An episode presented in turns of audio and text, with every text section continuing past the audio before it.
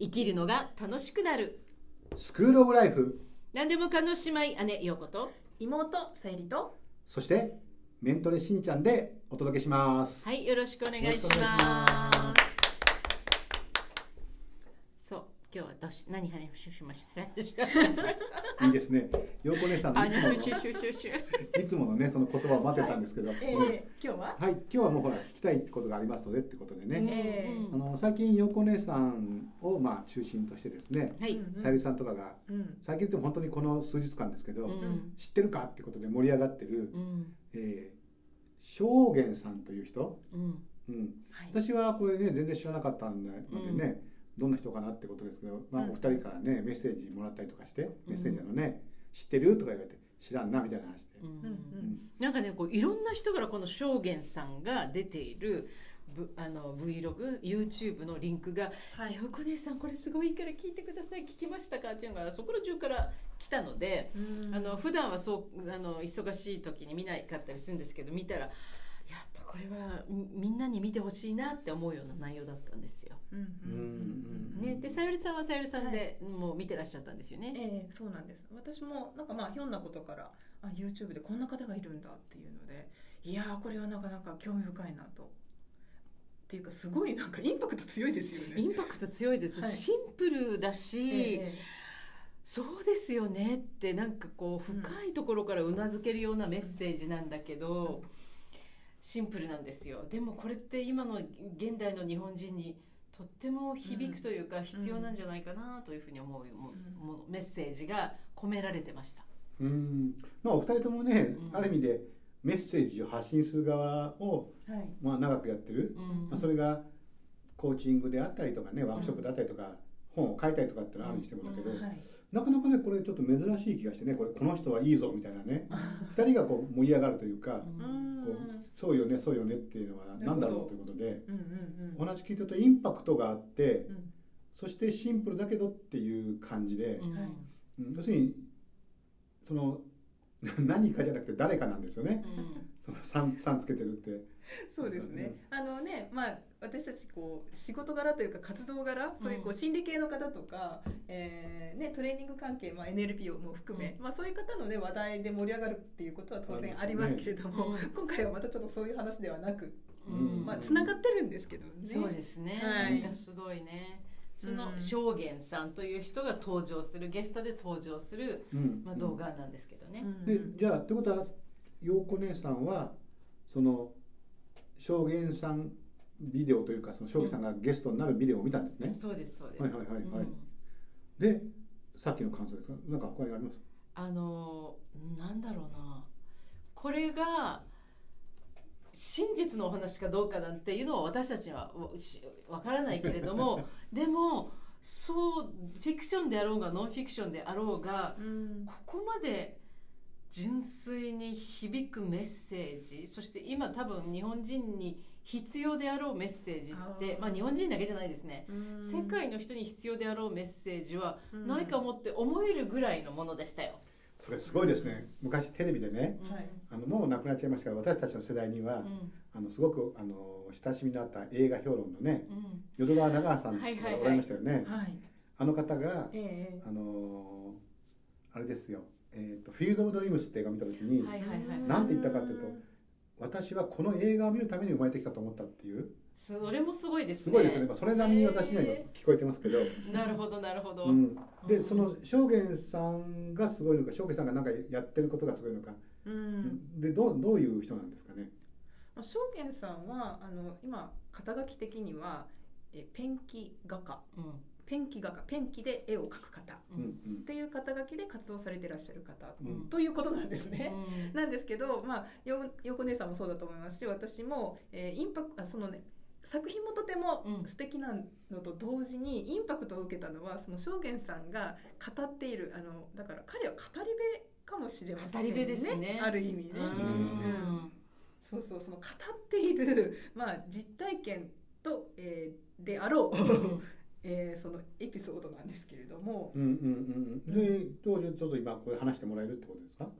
あざっくりですね。その聞聞くには何かいかんみたいなええあ話でいえいえそんなことないですよ。ううんん、そうそうあのまあ、もともとサラリーマンを名古屋だったかしら、うんでそうでしたねあのされてらっしゃった方らしいんですけれどもある日なんかご実家の近くので、えーあるい一枚の絵を見たうんその絵があまりにもその色使いというえーものだったのかな、うん衝撃的で自分はこれで生きていくっていうのをその絵を見た時にいいねはい、うんでそれだけでもなかなかそんなね一生のうちにこれで生きていくなんていう感覚が来るっていうことそんなにないと思うんですけれども、でその方は、え1ヶ月後にその絵を描けるように、え学びにー学びに、アフリカへはい、いた行っちゃった会社辞めて次の日に辞めて行っちゃった。はあれですね本当はあのよくあるあの、い、楽器屋の鏡のがなかったガラスの向こうにあったうん、トランペットが俺を呼んでいたみたいな話ですねそうですよね。 12歳の時だったみたいなねえそうそうそうまあ、それだけでもかなりワオっていう感じがするんですけど、その絵がティンガティンガティンガティンガって言うんですね、うん私もタンザニア実は12年前に行った時にですね、うんお土産で買ってきて事務所に置いてありますけれどもう、んすごいシンプルなうんあの、えー絵なんですよで色もそんなにたくさん使ってない感じで、うんうんうんそしたらまあ彼があの動画の中でも言ってましたけど「ティンガティンガ」は下書きをしないと6色だけ使うっていうね、うんうんうんえーそれが「ティンガティンガ」なんだっていうことをいうふうに言ってましたけれども、うんいや本当に絵も素敵なんだけれどもその絵に込められたあの彼があのアフリカでその学んだことメッセージがその絵の中に込められているんですね。うんということはその絵を描く時にもうそこにもあるけどそもそもこの彼のはいそのなんか思いみたいなものというかそのアフリカで学んだうん何かがいいってことですか、うんアフリカでその絵を学ぶために、えーティンガえーその国は、えー、とタンザニアですねタンザニアですね、うん タンザニアのに、えー向かったんだけれどもそこで、えーとある村村に、えーその絵を教えてくれる先生が住んでらあっしいゃるるとティンガティンガの先生がいるといるそうと。うんあの実はねお土産屋ででいっぱい売ってるんですよ「ティンガティンガ」っていう絵はねで、 まあ、ピンキリがあるんですけどなるほでどそこで出会ってるんですよね出会った人がこうあのここにいるよりもあの教えてくれるところがあるよって言ってその村にあのい行かないかみたいな感じで呼ばれていくんですよね彼はね。そのお土産物屋さんで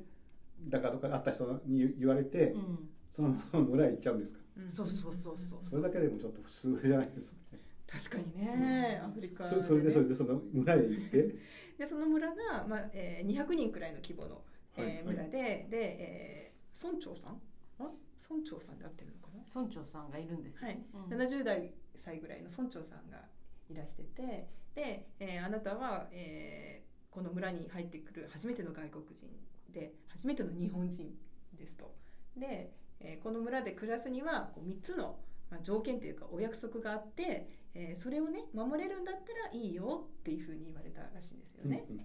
でその、えー 妹さゆり的にはですね、うんえーその村長さんが言っている、えー幸せになるためのこの3つの約束っうんておっしゃってたと思うんですけれどうも、んうんうんそのね内容が結構ワーオというかいや本当にびっくりびっくりというかそうだよなってこうなんか深く、なんかねしみじみと思わされる、あのいわゆるねその幸せとか今ウェルビーイングとかね流行ってて、はいはいそれ系のこの理論みたいのは山のようにあります、けれどどもなんていうのかななんかこう温度体温を感じるようなメッセージというか、はいはいあの五感にちゃんと響くメッセージって言ったらいいのかな、な気がしませんでしたそうですねうんいやまさにいやそうだよねっていうようなうんそういうことをうんえー村長さんがおっしゃっていて、うんつまりその200人くらいの規模の村村はそういうことが当たり前として暮らしている人たちっていうことなんですよなねる。ほどうんうん、でえさらにですよじゃあなんでそういう教えがあるのかっていうのがその正元さんがおっしゃるには、えー村長さん曰くいやこれは日本人から教わったことなんだということでですね、はいえー、1年半約1年半、えー彼は絵を学びに行ったんだけれども、えーこう日本人の、えーそれなんて言ったらいいの魂魂日本人だからこそ持っている魂ということをアフリカの200人規模の村の村長さんからうんとそして村人からとくとくと教わる1年半だったと。うでもその人が初めての日本人なんでしょそうで日本人だから村に入れてもらえたんだと後で告白されたという言っておっしゃってましたね。でもその村長さんはうん日本人の魂を教えてくれたわけですよね、うん村長さんは日本人じゃないですよね違いますねアフリカの人ですね、もうしらっと背の高いようなキットをしてるし私も行った時マサイの人とかねもう細そくうて、ですね足が長くてなんかもうスラっとして、うんうんかっこいいんですよみんななんかスタイルがねうん多分そんな人じゃないかと私のイメージはねうん膨らみましたけれども、あのその村長さんのその前の前の前のひいおじいちゃんぐらいなんですかねその,、えーのおじいちゃんがあの夢の中で伝えられたメッセージ夢なのかわかりませんあのあオーストラリアの先住民族のアボリジニも、うんあのドリームタイムとかドリーミングって言うんですけど、うんそれはうん夢だけれども、えー宇宙意識とつながったメッセージというような意味があるんですけれどもおそらく同じような形でこのヒヒヒおじさんですかねの人があの日本人から教えてもらったその生き方というかあり方というののメッセージがこの、えー村には浸透してるんですよ。うんでそれがもう幼い子たちから、うんあのおじいちゃんおばあちゃんまでがそれをあの日々の中でい生きているというか体現しているという感じなんですね。そうするとそのじいちゃんのじいちゃんだからだからもうな何百年単位ってことですよきっとでまあそうなんですかね、まあ、んんん何百年単位何百年かひいじ100いちゃん年とかに100 100年か200年かわかんないですけどね。うんうんそれがその村ではまだ生きてて、うんまだというか引き引き続き生きててう、んで日本人がその村に行ってうんその日本人のその子がうんその証言さんがね、証言さんうがん、それをアフリカの人から学んだ1年半でしたっけそうそうそうそう。なぜかというとそのあのこう伝わっている、はいはいあの日本魂的な、はいその教えっていうのがあまりにもえーリアルにやってきた日本人のその証言さんのはいはいありようというか状態と違うと。違うとうん自分たちが教え受け継いできた日本人ははいこうなのに、うん証言さんというリアルな日本人としてやってきた人はうん違うってなんかその雰囲気だと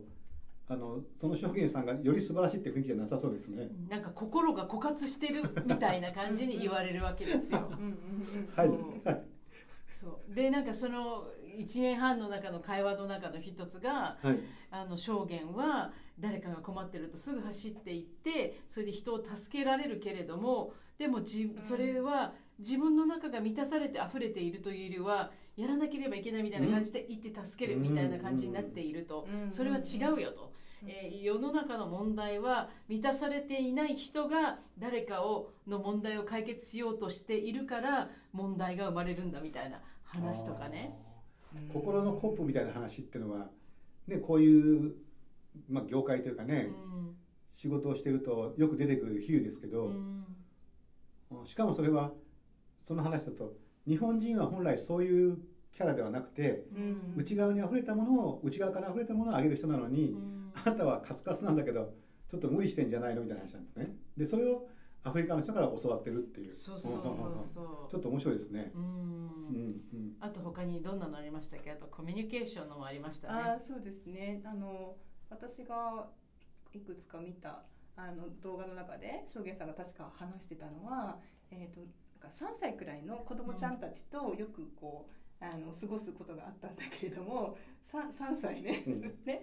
でその、えー子があの「証言とは話したくない」ってうん言ったと。うんで「なんで?」って言ったら「面白くないから」と言うと。うんでなんで面白くないのって聞いたらあの証言はこれをやれこれするあれをやるんだっていうことしか話さないでしょって今から何するよ、今からこれするよあの例えばご飯を食べる前には手を洗うんだよじゃないけどうんでその時に自分がどう感じたかっていうことを全然話さないでしょだからつあ証言の話はつまんないなかなか厳しい感じですね。ねなるほどなるほどでそれを証言が今自分が何を感じてるかそれを話せるようになったらお話ししてあ げるって子供から子供に言われたそうとか3ね。歳児から言われたあーでもそれってすごいコミュニケーションで伝えてることじゃないですか。そうですねうん、こ心がこもった話をするっていうことですよね、うん要するうんにそうねですねなんか知識をペラペラと言うんではなくて、ちゃんと心の中から出てきた、あのちゃんと響きのある言葉を話しましょうっていうねことですよね。うんそれでも3歳の子に言われたら結構ガーンですよねうん、でもなきっと愛情のある言葉な形んですでよねきちんと真実であのいなんていうの誠意を持ってというかリスペクトがあっての、こうだよねっていうふうに多分この子たちは言ってたんだろうなっていうふうに勝手に想像しましたけそどう。ですよね、うんあともう一つ今話しながら思い出したのがこれも多分あどうだったかなえっと証言は自分ができないっていうことを言わないねって言われたっていう話もあったと思います。うあこれは聞いてなかったですけど、うんうんうんでその大人がこれもできるあれもできるっていうことしか子供に見せないと子供は苦しくなっちゃそれはその3歳の子がそのなんとかちゃんだけが飛び抜けてう、うん、あのすごいっていうことではなくそのお話はね確かねあの子供がしたんじゃなかったと思います。はいはいはい、うんうんそれは大人が言って大人が言って驚きましたねうんううんその村長さんかな。なるほどねんかなうううんんでこあの大人が自ら自分はこれはできないんだって見せるっていうことがあのその人間の、まあ、日本語で言うとデコもボコもあるなるほど、うんっていうはいことを子供は学べるんだっていうような話もあったなぁと思で同時に失敗してもいいんだよってメッセージじゃないですか、それっっててでそうそうそうそういうこと言ってましたね、トイライをしてうん見ればいいじゃないやってみたいならと絶対成功しなきゃいけないっていうことではないから、まずやってみようよっていうことだと思うんですよでねそういうのもコーチングとかねあのト レメンタルトレーニングの中で言ったりしませうんんそか、うですよねななんかそれがもう当たり前のようにあの子どもたちの中に、あの生活の中にうんこう、ひ響いてるっていうのがすごいなと。うんそれでちょっとねそこまでいくとなんかはい話の中身自体にはものすごく関心ありますよね、んむしろうん今なんてねうあの子供に渡す本の中であのー世の中のルールブックがまである時代ですから、ううんんで証言さんははいそのことで1年半暮らしてみて、うんさっきの話じゃないですけど、うんあの息苦しくてしょうがなかったなのかあるいは本当にそれが僕はなんか幸せになれましたなのかうんうんもともとそれは日本人の魂ですよねお話のうん限うり、んうんうん結局証言さんはそれを受けてどうなったんですかそれを受けて彼はやっぱりそれによって影響を受けたからこそ日本に戻ってきて、はいこれをあの日本人に伝えるとなぜならば日本人がそこを思い出したらそれは世界の希望になるというようなことを彼は言われてはいはい向こうで、それで日本人はこれを持ってたんだよっていうことを教えられて帰ってくるわけですよ。うんあのそれで彼は日本にあの戻ってくる時にその飛行機でにあの日本のお日本列のねあの本州とかね日本列島が見えた時に涙が出てきたとうん80億人近くいるこのあのあ世界で地球の中で1億人がそこにを思い出して目覚めればうんうん世界にあの良い影響になるんだということを思っただけで涙が出たっていうぐらいなので、あの彼は、えーこれを自分も伝えたいというなんか自分の中にすごく目覚めさせられたものがあってあの帰ってきたんじゃないかなというふうに思います。うんじゃあ今絵を描いてその絵の中にそういうやつを込めてる感じですかうんもありますしあの、えーとね、今もうすでに1万何何千回かこれを人に話しててこれをとにかく伝え続けろっていうことを言われて帰ってきてるんですね、うん彼は。なるほどねでなんか毎月月末にあの何回喋ったかっていうのをあの報告することになってるらしい です。タンザニアにそうそう そそのうそう。村長さんにうんうんうんうん。